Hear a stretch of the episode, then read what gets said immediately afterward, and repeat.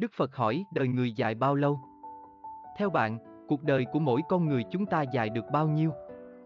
Nếu chưa chắc chắn được câu hỏi này thì có lẽ bài viết dưới đây là dành để tặng bạn. Trong một lần đi thuyết giảng, Đức Phật đã đến một nơi rất xa xôi.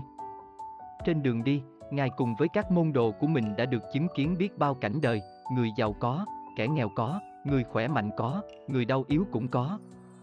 Đó vốn là những thứ tất yếu tồn tại trên cõi đời, nhưng khi tận mắt chứng kiến, mới thật xót xa, đi bộ nhiều ngày khiến đôi chân của họ trở nên chai cứng. Nhức mỏi, thậm chí là đau đớn. Họ quyết định nghỉ lại giữa đường. Khi ngồi dưới bóng của một cái cây lớn, Đức Phật bất ngờ hỏi một môn đồ ngồi gần nhất, là một Sramana, nhà sư, tu sĩ khổ hạnh, rằng đời người dài bao lâu, bất ngờ trước câu hỏi của Đức Phật, môn đồ này chẳng kịp suy nghĩ gì, đã trả lời rất nhanh như một phản xạ, thưa Đức Phật, đời người có lẽ dài được vài chục năm, nếu người nào sống thọ thì có lẽ được hơn như thế một chút. Đức Phật nói, vậy là ngươi chưa hiểu gì rồi. Sau đó, Đức Phật lại hỏi một môn đồ khác.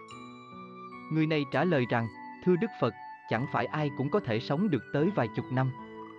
Có những người chỉ sống được vài năm mà thôi. Đức Phật vẫn nói, chưa đúng, vậy vài tháng, vài tuần, vài ngày. Đức Phật trả lời, các ngươi chưa hiểu gì về Phật Pháp rồi. Cuối cùng, chỉ còn lại một môn đồ im lặng từ lúc đầu đến giờ. Đức Phật nhìn anh ta, rồi hỏi, còn ngươi, ngươi nghĩ đời người dài bao lâu? Người này nhìn Đức Phật, lễ phép nói, thưa Đức Phật, con nghĩ đời người chỉ dài bằng một hơi thở mà thôi. Nghe thấy thế, tất cả các môn đồ khác đều quay lại nhìn người đã đưa ra đáp án, tỏ vẻ kinh ngạc. Thật sự đời người chỉ ngắn thế thôi sao? Họ hoài nghi, rồi nhìn Đức Phật, lúc này Ngài đang mỉm cười, gật đầu đồng tình, tốt lắm. Ngươi đã hiểu được đạo lý trên đời rồi đó, lời bàn, dài hay ngắn, lâu hay chóng, nhiều khi chỉ là cảm giác của con người. Cuộc đời kéo dài mấy mươi năm, nhiều khi ngoảnh lại chỉ nhanh như một cái chớp mắt.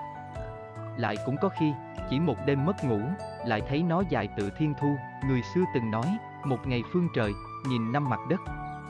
Trong các câu chuyện cổ của Trung Quốc, Nhật Bản, hay gần gũi nhất là câu chuyện từ thức gặp tiên của Việt Nam đều đã nhắc đến vấn đề này. Từ thức vào động tiên vài năm, trở lại đã ra người thiên cổ, vậy nên với cõi khác mà nói, sinh mệnh con người đúng là chỉ như một hơi thở mà thôi. Ngoảnh đi ngoảnh lại đã mất rồi. Cho nên, con người cũng nhất định không được lãng phí sinh mệnh của mình ở những việc vô bổ, những việc sẽ khiến cho họ phải hối hận.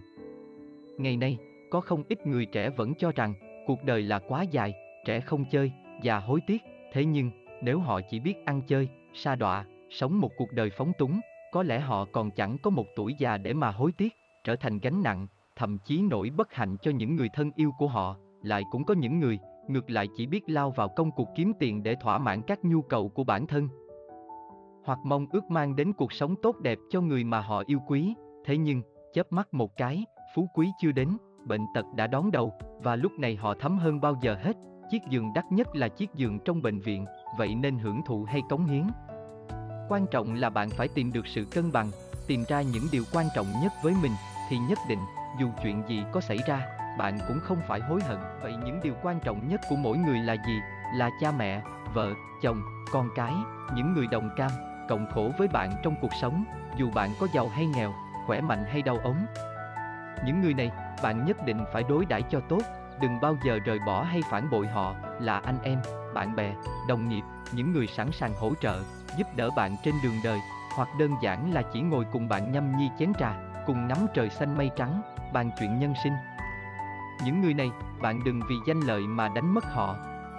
Là chính bản thân bạn, đừng quên có một người bạn thân thiết nhất.